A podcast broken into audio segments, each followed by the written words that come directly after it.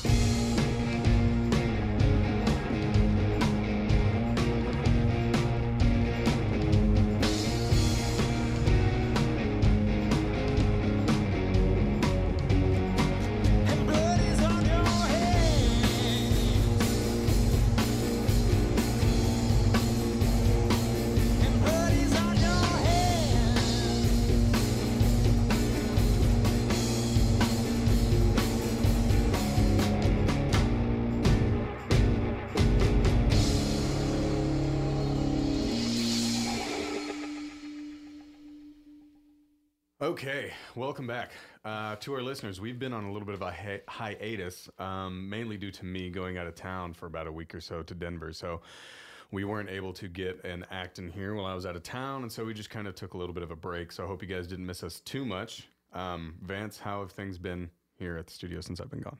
Things have been good. Um, nothing too exciting to report. I was kind of taking a break as well, and it was needed. I had a lot going on with work, so Yeah, but we are happy to, to uh, return here with the Swift Drag. How are y'all doing today? Doing pretty Awesome. good. Yeah, great. Cool, Thanks, fantastic. thanks for being here. We really appreciate it. We appreciate you guys having us. Yeah, totally. Thanks for having us. well, to start off, I first want to talk about a little bit about how you two met and how you got started playing together.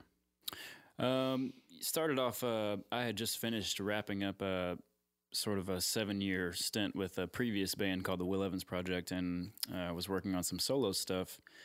Um, started record- recording some demos and was looking for a drummer. wasn't sure if uh, anybody would be in, be into joining a duo. You know, sort of a cliche sort of thing, but uh, I had this idea that I wanted to sort of bring to life, and uh, so I recorded some demos, put it out there, and actually put a uh, an ad on Craigslist of all places. And I had just relocated to the Austin, Texas area and uh, happened to look at that particular Craigslist ad, and the rest is history. Where did, where did you relocate from? Yeah. I am originally from Muskogee, Oklahoma. Ogie from Moscow. Okie from Muskogee, born and bred. Okay, and what uh, what brought you down here? Um, my in-laws actually moved down. My father-in-law coaches football at Austin High, and uh, they moved down the week before my wife and I met. Um, coming down and you know visiting Austin. Austin's just too cool. So everybody's from somewhere that's in Austin. So uh, you know we decided to pick up and come down as well. Right, and uh, so how long have you been here? We came down uh, the end of July 2013. Okay, and Will, are you from here? You, I'm actually from Austin. I'm one of the rare Austinites. well, so am know I. mean? Very Yeah. cool. Hey, like hey, hey, long hey. distance fist bump. That's right. Okay, well, right on. So, how uh, getting things started? The Craigslist ad. How did you guys meet up? What was the the conversation Uh, like? it was. I think I literally got one email from. I, maybe maybe I received two or three emails from random people, and they all none of them panned out. And then finally, I got an email from uh, David, and was basically we just uh, met up for lunch one day and had some Chinese food and started talking. and yeah, Chinese food. Yeah, Chinese, Chinese Chinese food, food, and talked and we hit it off. And I just kind of was like, "Hey, you want to come back to my place?"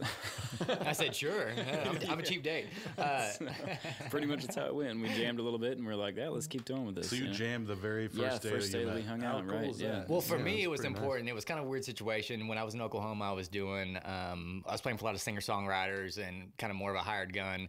And um, that kind of burnt me out. And so I wanted something new. I wanted to be in a band with, rather than just, you know, paycheck, being with some guys or a guy that, uh, you know, I had things in common with and, you know, we, we meshed well. So um, that was kind of very important to me before we even sat down and played music, just to see if it's a dude I even cared to hang out with. And so that's kind of how we decided, hey, let's just sit down and have some lunch and, you know, see Right. what kind of dude he is. You can see what kind of dude I am. It's like a blind date. You yeah, know, yeah, yeah. it's Yeah, weird. I mean, it's Craigslist. You don't know what you're gonna get. I mean, he could have been a no telling dude wearing a dress, Right, and right, you know yeah. you don't know till you meet him. Right, right. Yeah, He might have taken you back and killed you. Yeah, yeah. Hey, Uh, what was it about David that panned out as opposed to the other guys that uh, had responded? Um, well, one was uh, the immediate sort of interest right off the bat, and um, Okay.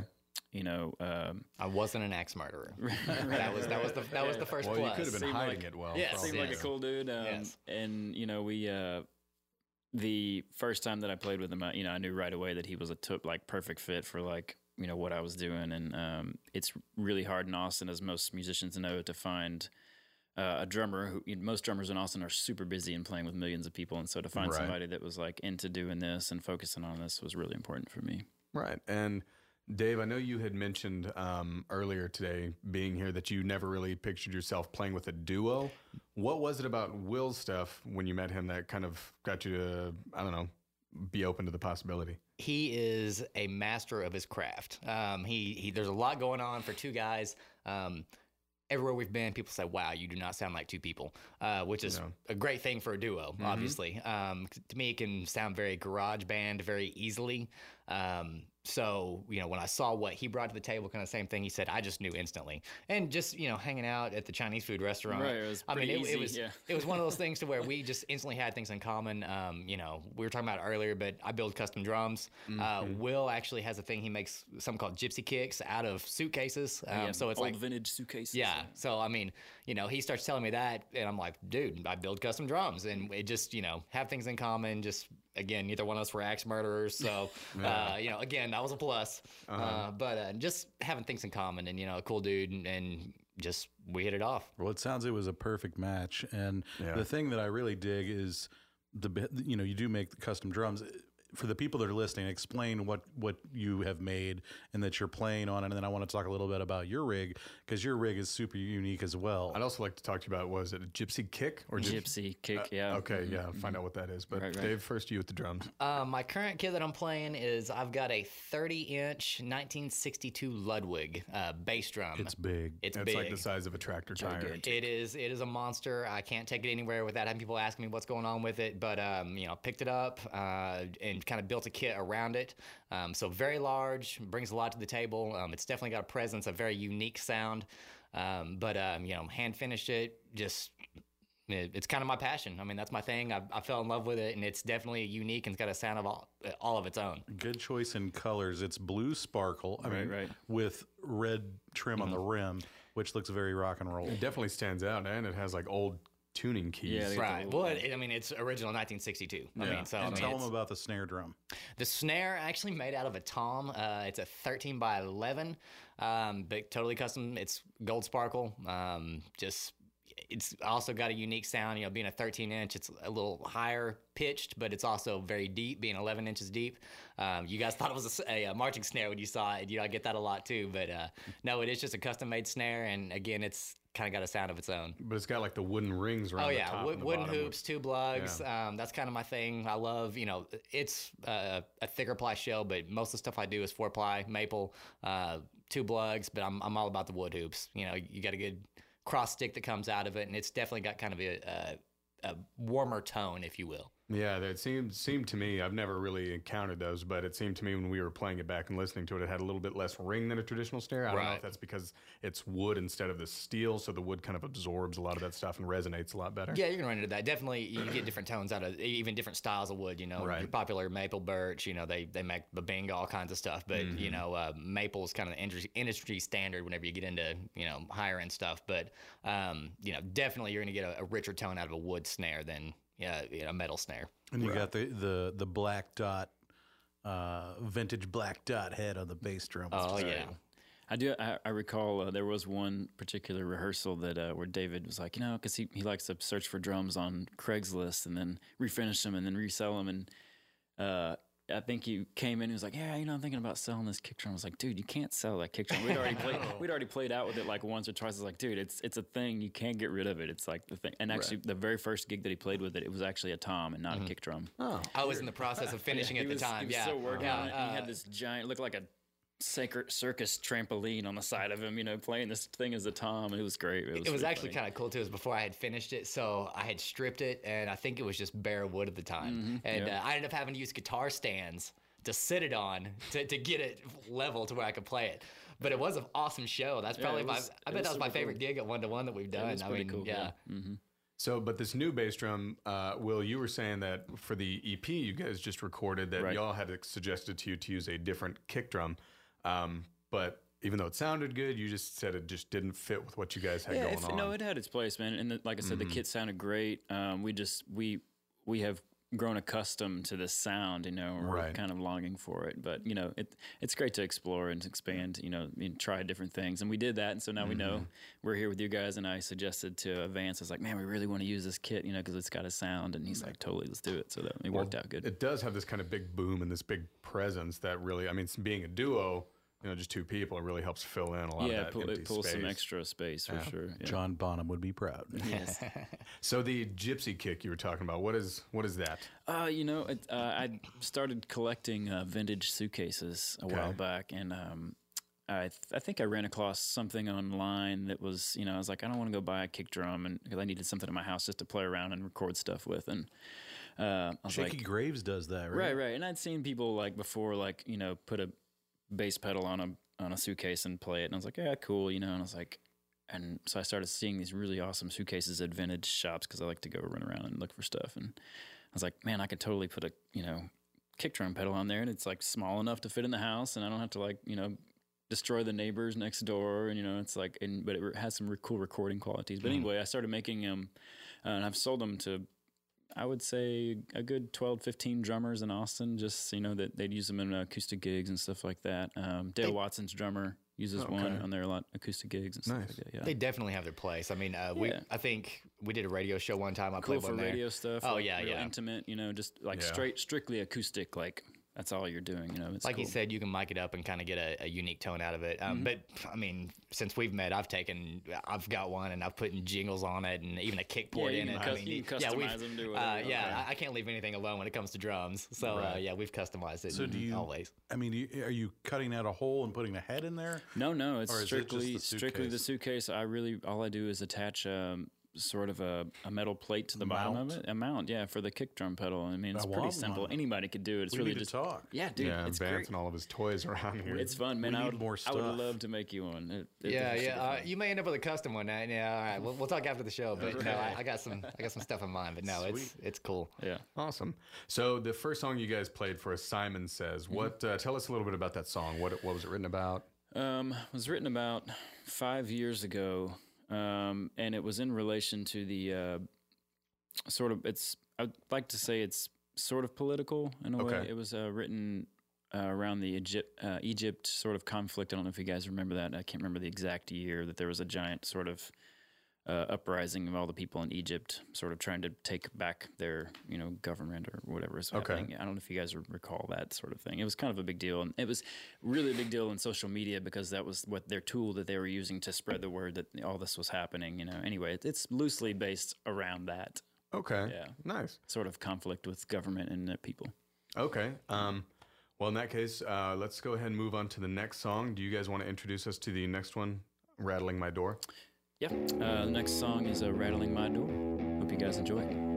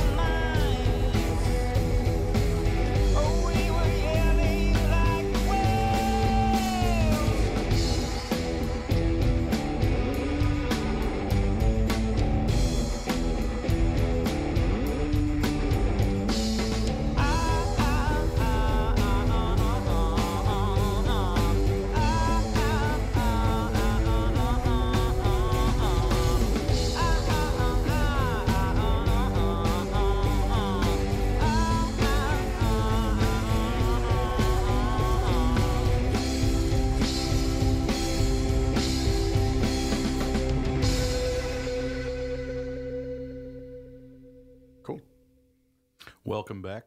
We're here in session at Jackrabbit Sound Shack with local duo rockers, um, the Swift Drag. And we were talking about David's drum setup, which is part of their very unique sound. And now I do want to talk more about uh, Will's sound. He's got a very unique kind of setup, pedals, and he's running guitar and bass. And I mean, it's two people. And so you got two guys you're trying to fill all this sound out. It's a big sound for two people, which I was a little bit a bit apprehensive. Honestly, I told David I was like, you know, I don't know. I I really like Will. I met him at the bar, you know, and and he's in this band, and I think it would be cool because I think a duo would be different, you know, from what we've had. Right. But I'm a little apprehensive because.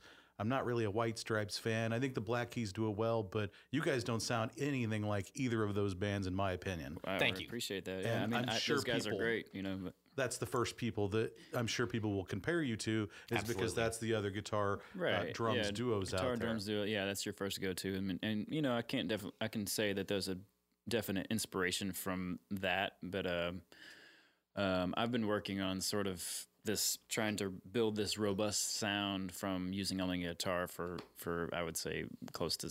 10 years now and uh, actually initially it was acoustic guitar i was running acoustic guitar through a bass amp with like two guitar players and just a drummer it was yeah I like to refer to Will as a pedal wizard. Um, there's a lot going on. Uh, even you know, addiction. uh, Austin. There's musicians everywhere. You can throw a rock and hit somebody. And uh, you know, it's amazing how many people come up to us because I have guys come to me about the drums, but everyone comes up to Will and is like, "Oh, what pedal's that? What pedal's that? You know, I heard this. What's going on? You know." Uh, so there's a lot of tech discussion that goes on at our shows as well. Well, I want to talk more about your influences and, and what inspired you to come up with this unique sound. But first, I want to talk about the gear. Sure.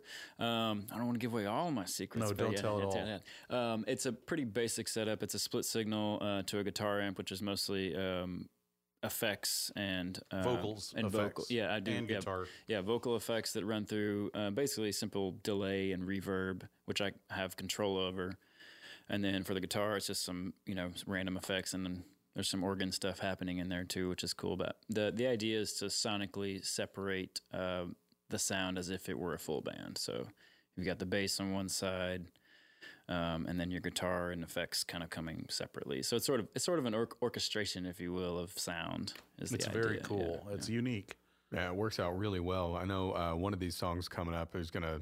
You guys are gonna hear uh, an organ sound that is actually Will's guitar being played the same time as everything else, but it really helps to fill everything out. Right, yeah, and there's a lot of um, I think I was mentioning to you earlier while we were recording is the uh, chord structure plays a lot into the sound that's coming Yeah. out. You know, it's sort of like I said, like orchestrating what's the sounds that you're hearing and try to like paint this picture of something broader. You know, A lot of people think that we play at tracks, but it's all live. I mean, Yeah. pretty much everything is live. tracks. Have you thought about getting a second guitarist ever, or Um, do you just like this? Man, if there's there's only one person that I would bring in as a third member, and uh, it it's poss is a possibility, but right I'm not now, saying no. you need it by No, any, no, no. means. It's just Oh man, it um, would be over the top. curious. It would- Yeah, I mean, right. like in a good way though, like because it Yeah. would. Yeah, if that ever happens, it will be awesome. Our two egos, we can't handle a third. Especially if it's a Taurus, we need a third. Not enough room on that stage. I was hearing some percussion in there. I'm ready to join the band. Hey, so- man. Yeah, yeah.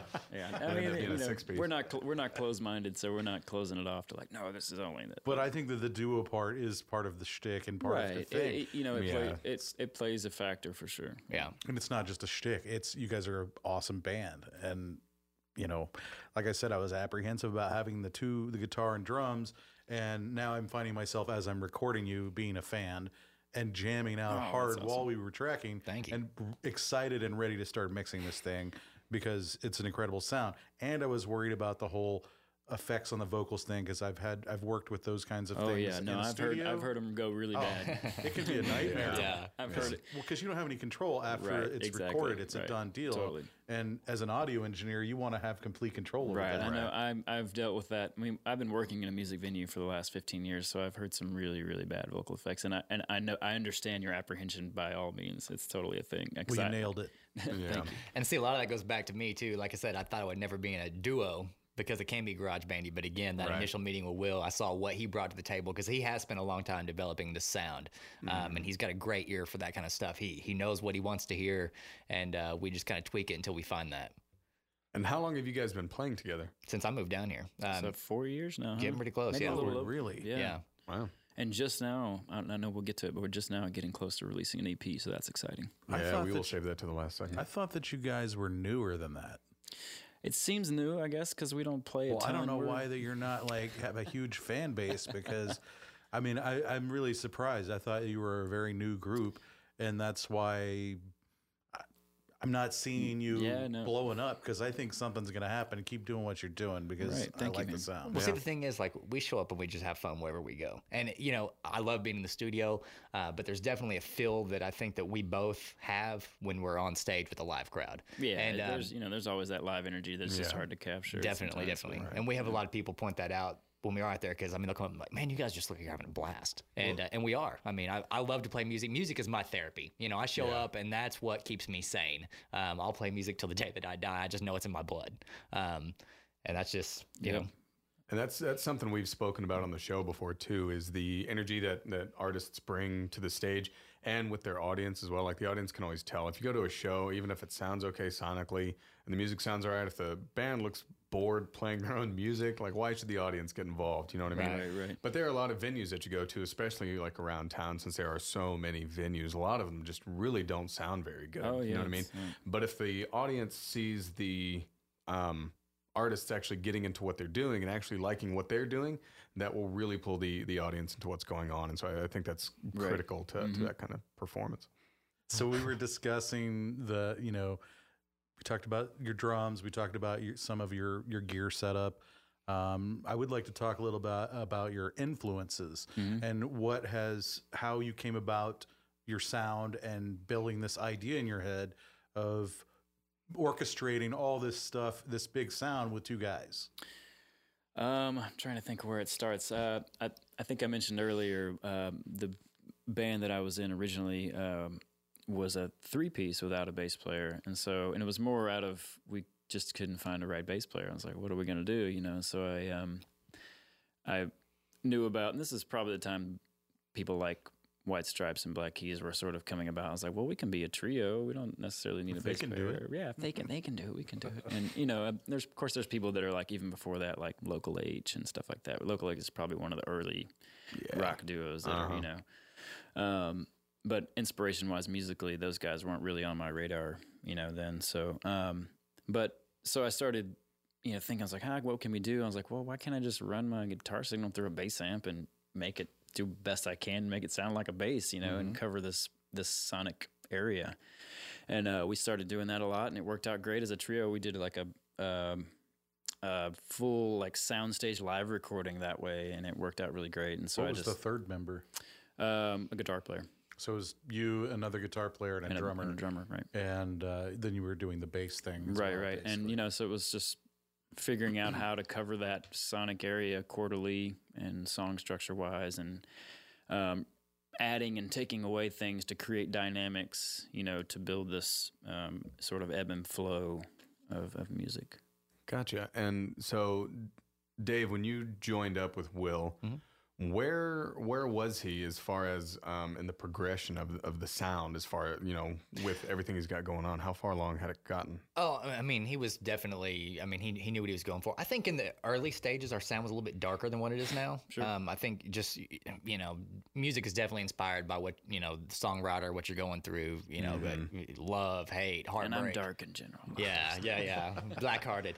Uh, but uh, no, I mean, the early stuff I would say was a little more on the darker side. Now, you know, a little more upbeat and things of that nature. But I mean, we're constantly evolving as most bands are. You know, it's just uh, whatever your feelings, what you're writing at the time, and um, you know, it, things have changed. They've remained the same. I mean, it's it- Yeah, I think I've, I mean I've added some things here and there, but it, for the most part, it was pretty developed. Whenever David, you know, hopped on, you know, pretty had a pretty good idea of what I wanted to accomplish, and you know, add, and he added the perfect, you know, just brought it all together. So Gotcha. And and after four, I apologize.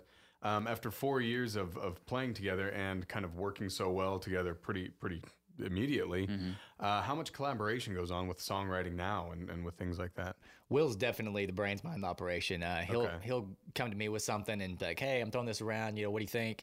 And so we'll just kind of hash it out. But um, he it's a pretty quick process. Though, It really is a generally. fast it's like- it's process, like, you yeah. know, like I got some ideas, and like throw it out there in rehearsal, and we start playing. We're like, cool, Yeah. you know. of and technology is awesome. I mean, we'll, Yeah. we'll lay our phone down and record. I'll take it home, practice with it. He'll mess around with it too. You know, say, hey, you know, here I'm going to restructure this.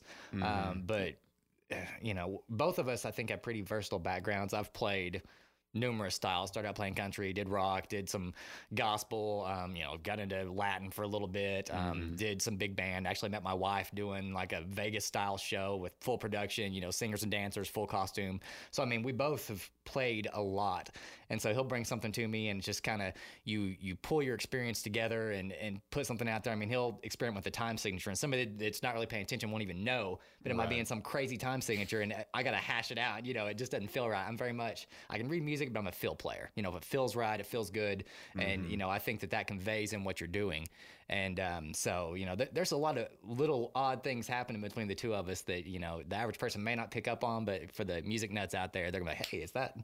You know what time signature is that? And they, you know they'll come up and talk to us after the show, stuff like that. But uh, What's great to me that the process is is pretty simple for us. You know, Right. Of course, it helps that there's only two of us, but Right. but in general, like there's it doesn't take long for us to build a song and be like, cool, let's like that. You know, let's play it tomorrow. Well, So what what is the process with that? Like, are you guys do you focus more on arrangement? Do you kind of come in with just a guitar lick or maybe a Um, some of the songs beat? I definitely have started with just us, you know, with a guitar. I'll be like, hey, check out this thing, we play it, and then you know, months down the road, I bring it back and we add to it or something like that. You know, it kind of slowly progresses.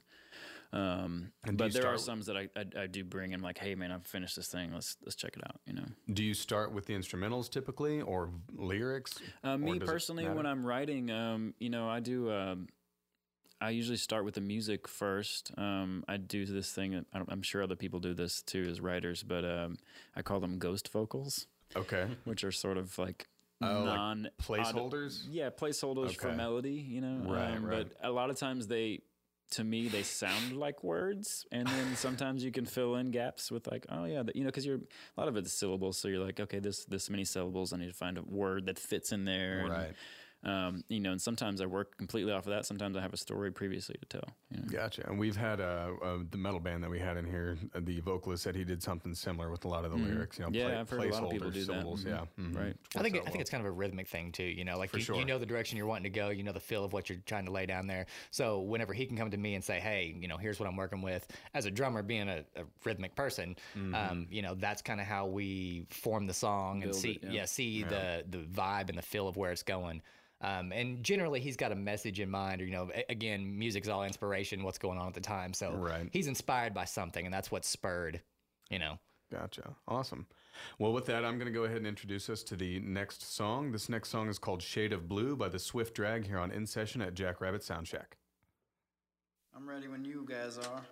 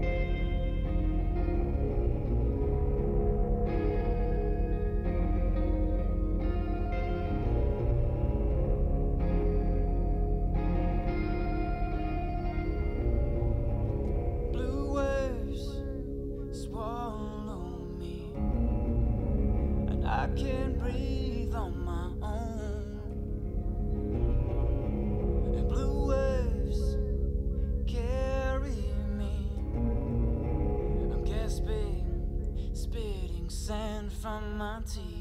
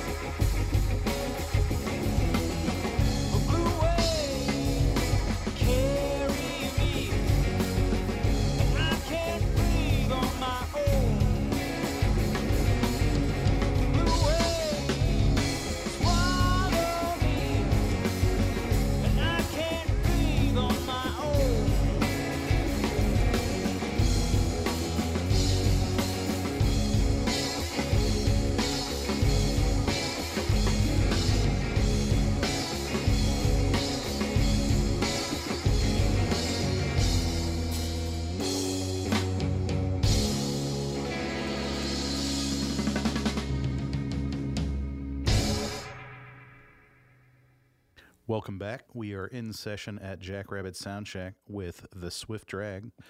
Uh, I noticed you guys have been playing a lot at Blackheart, uh, which is a, a club or bar down on Rainey Street, Right. which is a very popular sort of hip district. Right. Um, is there a reason you've been playing there? Is that a place that you like? Uh, it's it's definitely one of our favorite uh, places to play in Austin. The vibe's really cool. It's like an old house. It reminds us of playing a house party. You know, as people kind of pack in, and it's cool that um, uh, they're probably one of the fewer venues in Austin that actually pay their musicians. So that's really Oh, do rad. they? Yeah. That's nice Yeah, to know. that's and it's and it's cool. On the other side, the flip side is that people come in and you know you pull people off the street that hear the music and stuff like that. It's really easy to grab new fans. so it's too. free to get in and they pay you off Yeah, the bar totally. sales or Yeah. what? Mhm. Um, yeah, for the most part, I think it's bar sales, something like that. But there's no cover ever. there's no cover. Right? That's nice. Yeah. To be able to go in and see a band, anybody Right. can go in. Sure. And it's it's a really fun room too. I mean, it, it's an intimate stage. You come in um, I, just for what we bring. It's, it works it's for a a lot two of fun. piece too, size wise. Yeah. It's a good size room for us. Like you know, um, as musicians, I'm sure you know Vance playing a really large room where people are not there and engaged is really you know sort yeah. of disheartening as a musician. You know, like ah, you know, it's Yeah, it's better to play a small packed club than a big empty room. totally right. Anytime. Um, so, uh, do you have gigs coming up there? Or are you you kind of I know you've been doing a run there? Uh, do you have anything coming up? Uh, not in. We have. We're taking the month off because we do have our uh, much exciting EP release coming up uh, in Which July. It's uh, the release is July twenty Ju- July 14th. July fourteenth, Yeah, yeah, Friday, July 14th, and it's at the Mohawk, which is a re- inside. and it's a digital release. Yep, digital release. Uh, all the digital platforms will be available also on our website too. which is TheSwiftDrag.com. Can't go wrong with that. Super easy. easy Gotcha. to remember. Yeah. And you guys don't really have a whole lot of music online just yet, right? 'Cause Right, the right. We're, came across we're getting two there, older man. We're- yeah, Right. we're getting there. So how soon do you think uh, after the EP release, the EP will be up on? Oh, it'll be up the day of. Yeah, Okay. Yeah, it'll be there. You can purchase it from the website or um, it'll be on iTunes. It'll be on Spotify. It'll be all major digital platforms. Bandcamp, Okay, all related to the Swift Drag. gotcha. Yep. Uh, when y'all were recording, when we were re- recording the session earlier, y'all said that there was one song that y'all have only played live twice. so Right. far. Which Mhm. one was that? Uh, it's called Alive. Alive. So it's going to be the last song. So we will actually talk about that during the last segment. Um, you mentioned earlier while we were talking that y'all don't play a whole lot. Maybe that's why you don't have as big of a following as Vance Sure. and I think you should. How often do y'all play? Um, I would say average once a month, but maybe sometimes a little bit less than that. Why so few times? Um, maybe lifestyle, but also for me personally, because I do most of the booking, it's difficult, man. People, are, it's, Okay. it's really difficult to book gigs sometimes. Like There's a lot of musicians in Austin. I don't know if you're aware of this or not. So uh, yeah, It's, that- I'm, Yeah. I, I'll, admittedly, I'm not the squeaky wheel, and people that uh, book a lot of gigs and play a lot of gigs are that way and Okay. are good at like you know tapping on the shoulder all the time. Hey, hey, it's me again. Hey, it's me again. Well, plus know, you like, just don't yeah. want to play too many times in the same Right, town. and stuff. Right. I've, I've done. I've gone through that process where you're just playing, playing, playing all the They're time like, in well, the same why do we town. need to come and- see them? They and- play next week. Right, right. And, and having gone through that process, it's uh, you know, that's that's not ideal for us. You know? Right. And, you know, again, Will being from here, I mean, he's been around and, you know, him, him being in the live music industry, the, the bar Right. industry. I mean, he's, he's seen a lot. And I will say, I'll give him props because, you know, he does do a lot of the booking or all the booking. And, uh, but, but the places that we play are awesome. You know, like we, we do a lot of the iconic Austin places, you know. Um, You played one to one because you Oh, yeah. you, you work there. I actually also work at one on yeah. uh-huh. that's how I Great met you. In yeah, fact, that's how we met. Yep. for the Mhm. Timbero Still Norte right. show, and that we've had them on the show, and they're Yeah, great. every Sunday. And I was by myself, and Will was nice enough to chat with me, and he was like, "Hey, I'm in a band," and I'm like, "Well, I run a podcast." and the rest is kind of history. You, you want to go have some Chinese food? but no, we play a lot of places. I mean, here recently, what we've done, like Cheer Up Charlie's, Carousel Lounge. Mm, yeah, for the- um, I mean, you know, we, we Have you played at Mohawk?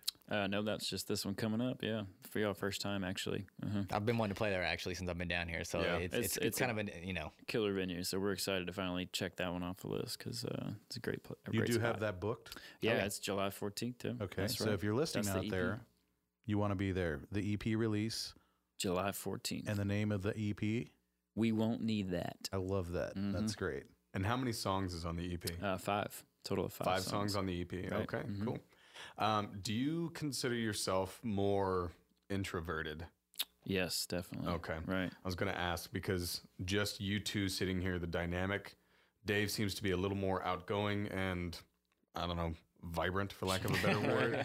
Um, you seem to be a little, little more, um, you know, in, inward. Mm-hmm. Um, I'm also just thinking about because I do think that you guys are really good and the booking, because we've had you know other artists on here who play multiple times a week, Right. and that's just because they're just that type of person. Sure. Right. You know, they'll go out and they'll they'll play anywhere at any time just to continue going. Um, So yeah, just kind of curious about that. yeah. No, makes sense. and yeah, I mean, I've played music since I was in seventh grade, Mm-hmm. and it's easy. I mean, not necessarily get burnt out, but you can just run yourself ragged doing that. Right, for sure. Um, and you know, not only can it hurt your fan base, but at the Yeah. same time, just you know, I'm a drummer. I haul around a lot of stuff, and I know Right. you know how that goes too.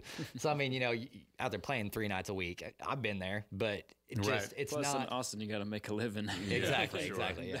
But that's why I think it takes like a certain personality to be able to play two, three times. Oh, a you're week, right. you know Yeah, what you're mean? To- exactly right. Sure. Mm-hmm. I mean, I'm I consider myself a little more introverted as well. Like I like going out, hanging out with friends and all that, but that does drain me. Whereas Right. more extroverted folks, that kind of gives them a little bit more energy. It- Totally. it, sucks it out of me, just Mhm. totally.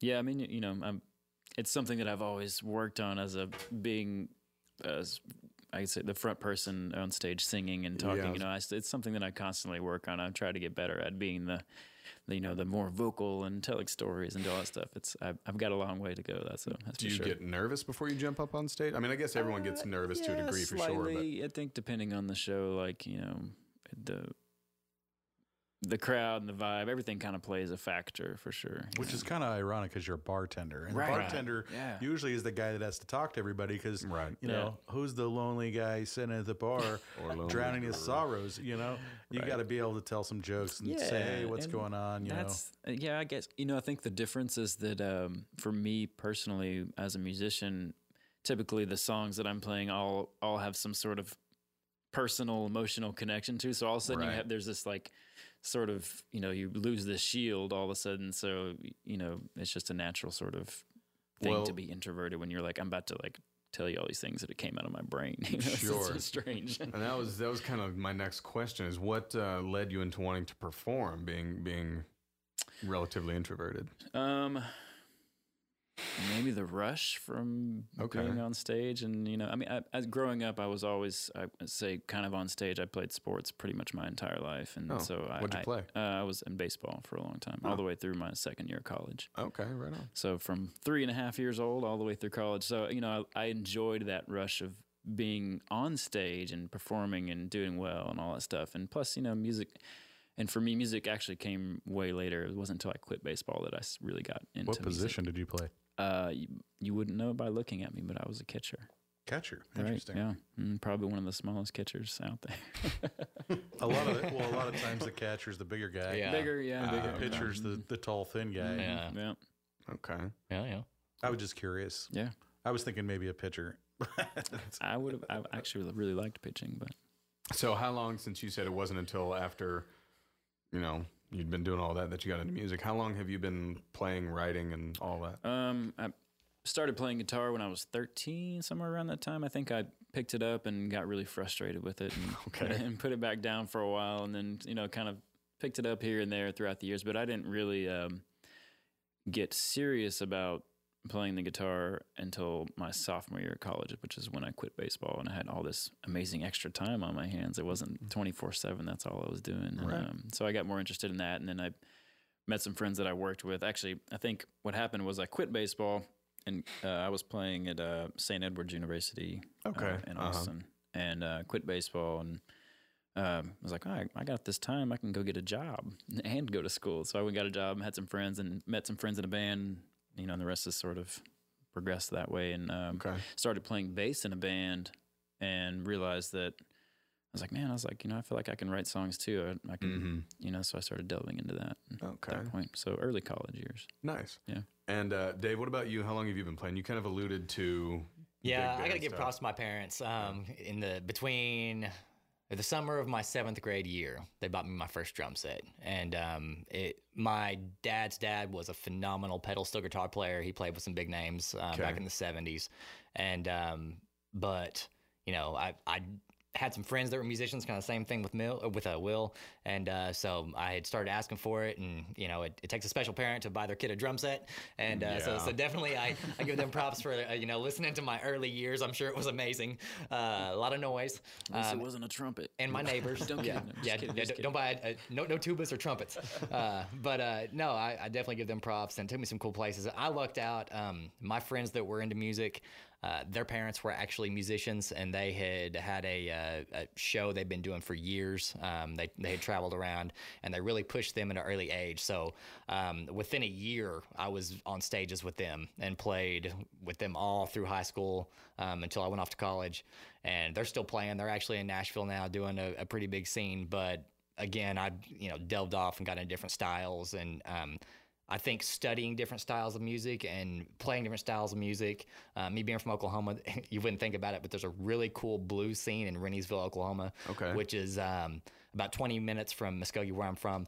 Uh, it's actually about two minutes from where Carrie Underwood's from. She's from Checotah, Oklahoma, and uh, so cool blues scene right there, and kind of got hooked up there a little bit later in life, but.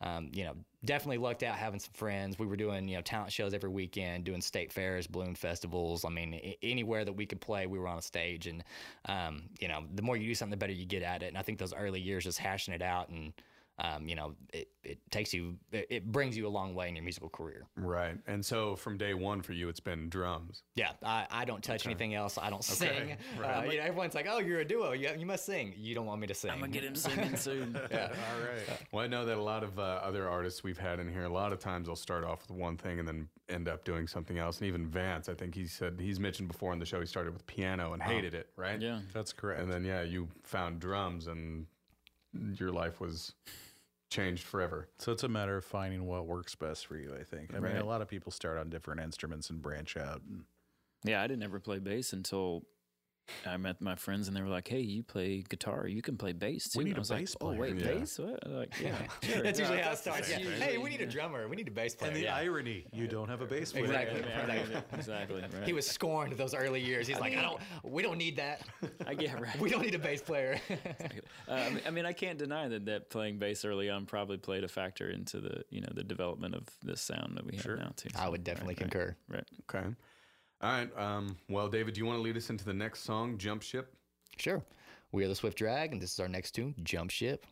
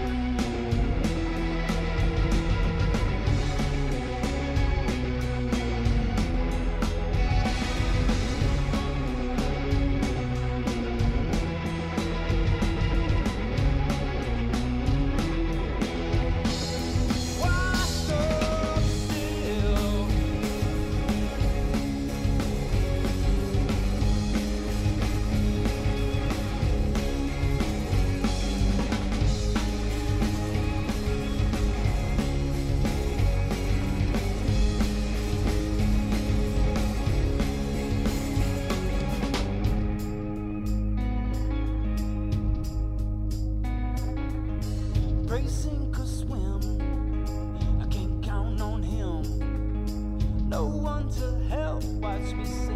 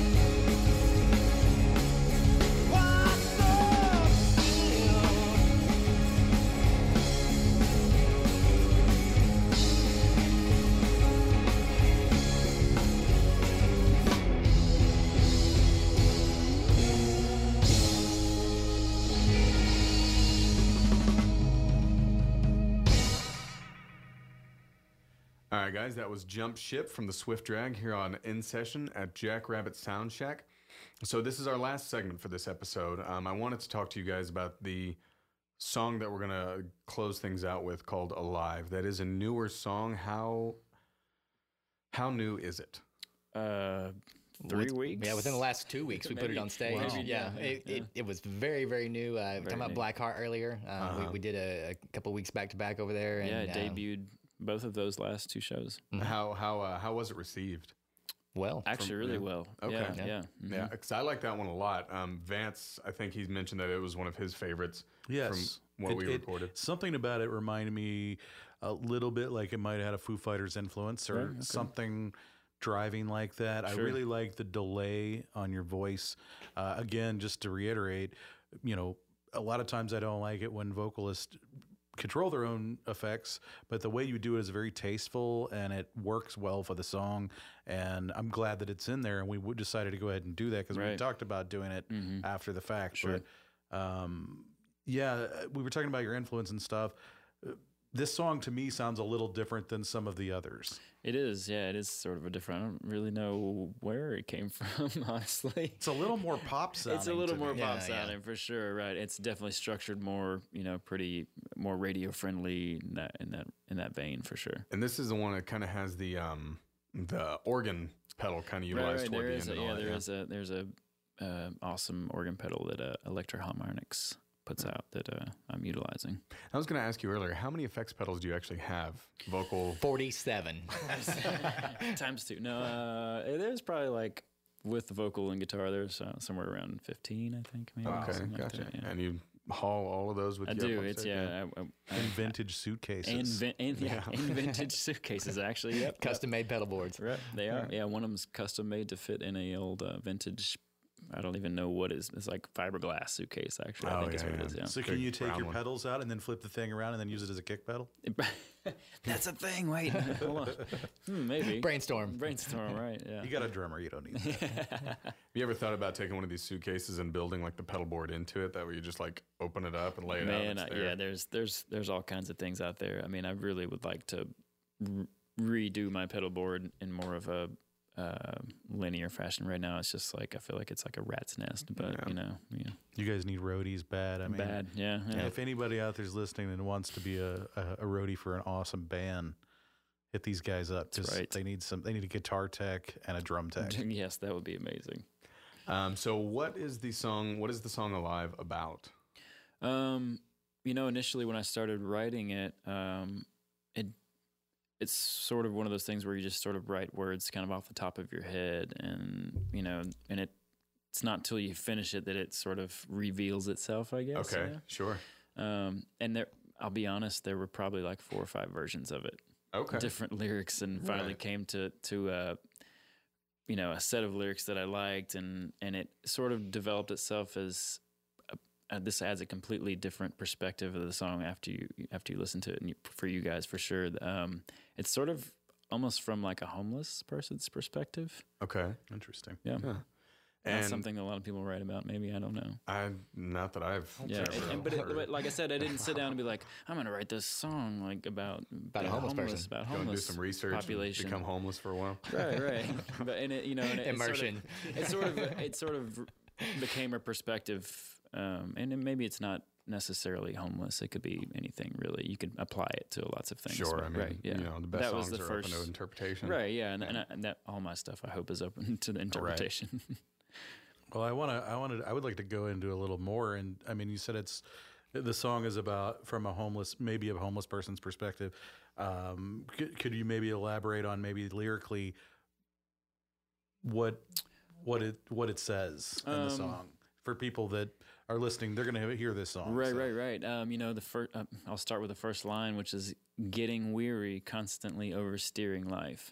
So maybe the person wasn't homeless to begin with, um, and the thing there were things that led to this sort of thing. Uh, you know, uh, I wish I could think of some other perspective besides the homeless because I know there is. I just you Oh, know that's okay. I mean, yeah, we can right, right run with that since Right. we already have it established. totally right Yeah, yeah, um you know and and then i think the refrain is uh how do we survive you know and so that Yeah. that's applicable to anyone anyone everyone you know so And how uh, how long did it take you to write this?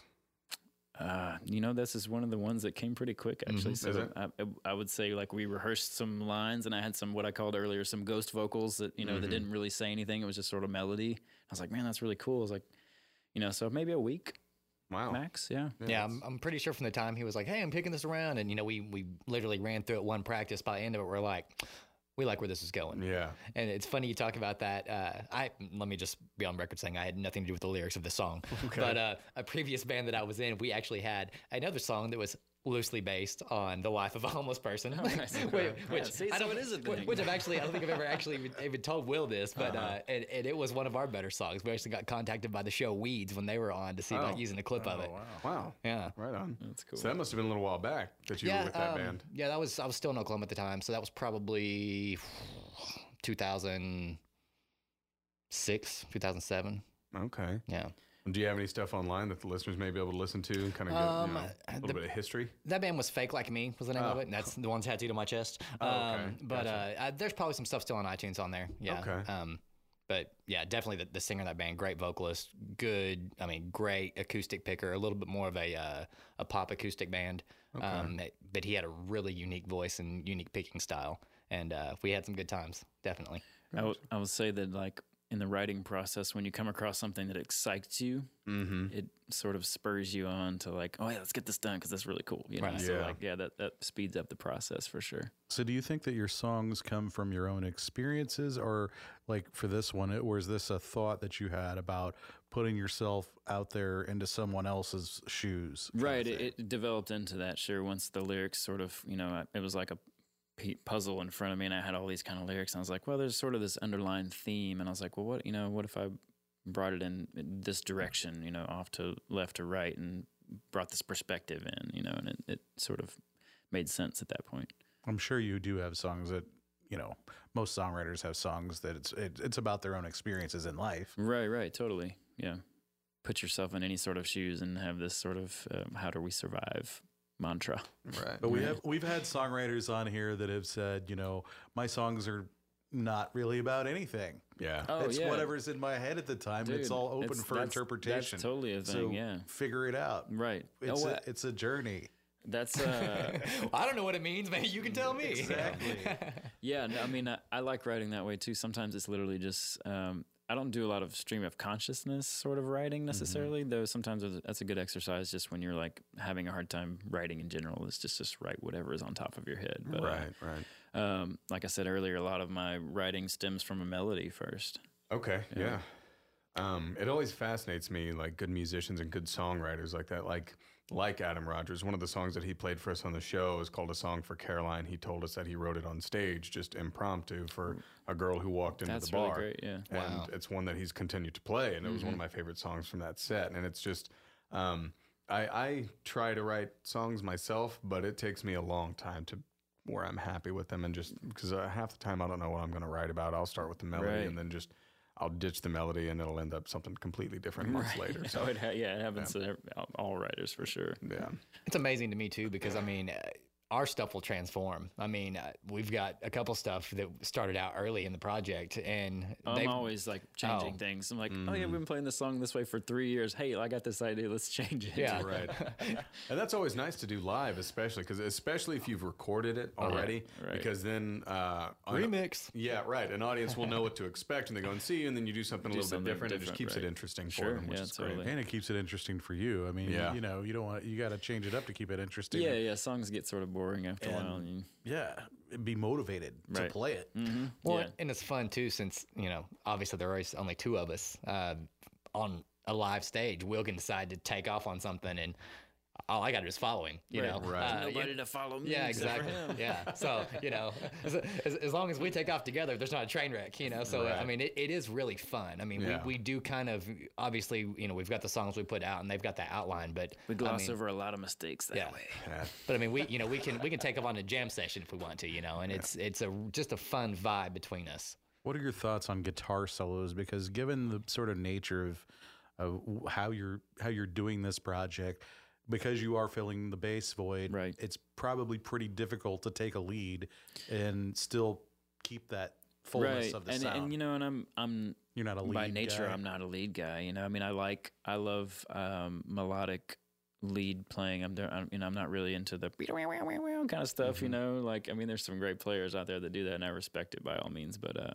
yeah, it's just not stylistically something that I'm into. You know. Well, it works. Our lead runs are usually pretty consistent. I mean, like he said, he he definitely like he'll he'll write a melody, and you know, we rarely take off on a four minute, five minute guitar solo. No, Uh, it's it's, more- just not going to happen. It's more riff based than it is right yeah lead. most of it's all yeah it's all a lot of a lot of riffs and um you know uh my guitar style is sort of when you're with the duo you got to create some movement right you know you can't just Yeah. get up there and play a guitar and play some chords and be like yeah this is cool you know and so like Right. um creating a melody uh typically for me in the higher range uh playing melodies over a droning bass line is a lot of what I do too yeah. Okay. An emotional roller coaster, if you will. Yes.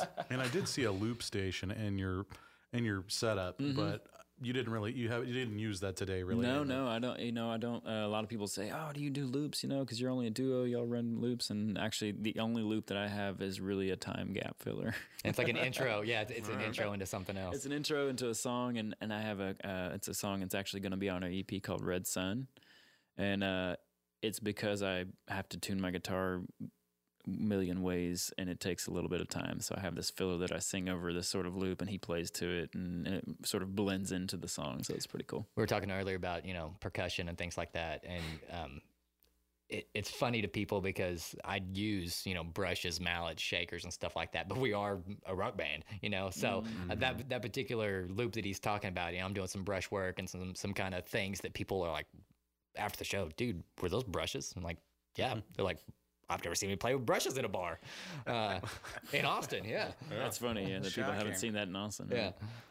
Uh, you just mentioned that the song is going going to be on your EP called Red Sun. Mm-hmm. Is that an EP that you guys are already working on before? Oh, this I other one? apologize. The song is called Red Sun. Ah, right, okay, right. Yeah, sorry, gotcha. I misspoke. so it's coming yeah. up on the. No, no, no. Yeah, it you will probably be- said it right. I just misunderstood. Yeah, it will be on the uh, the EP is actually called "We Won't Need That," and Right. uh, it features five songs. One of the first song on the on the EP is called "Red Sun."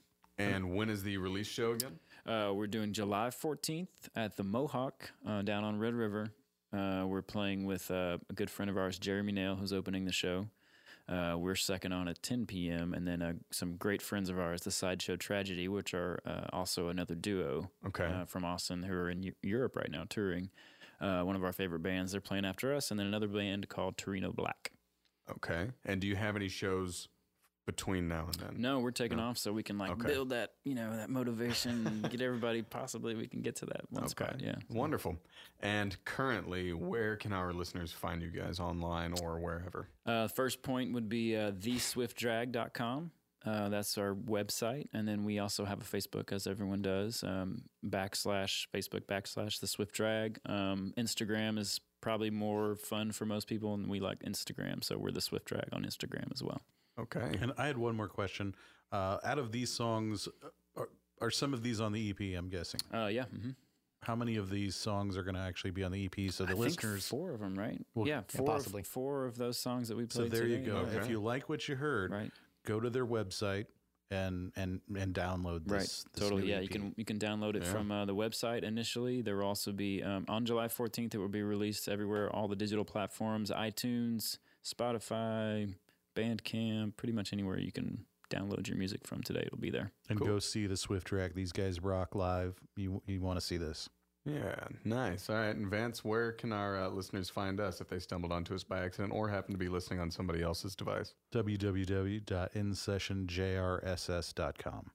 Okay. You guys can also find us on Facebook. We are on YouTube, although I have to say I have been slacking on the YouTube front. I've got quite a few videos I've got to get uploaded and uh, caught up on.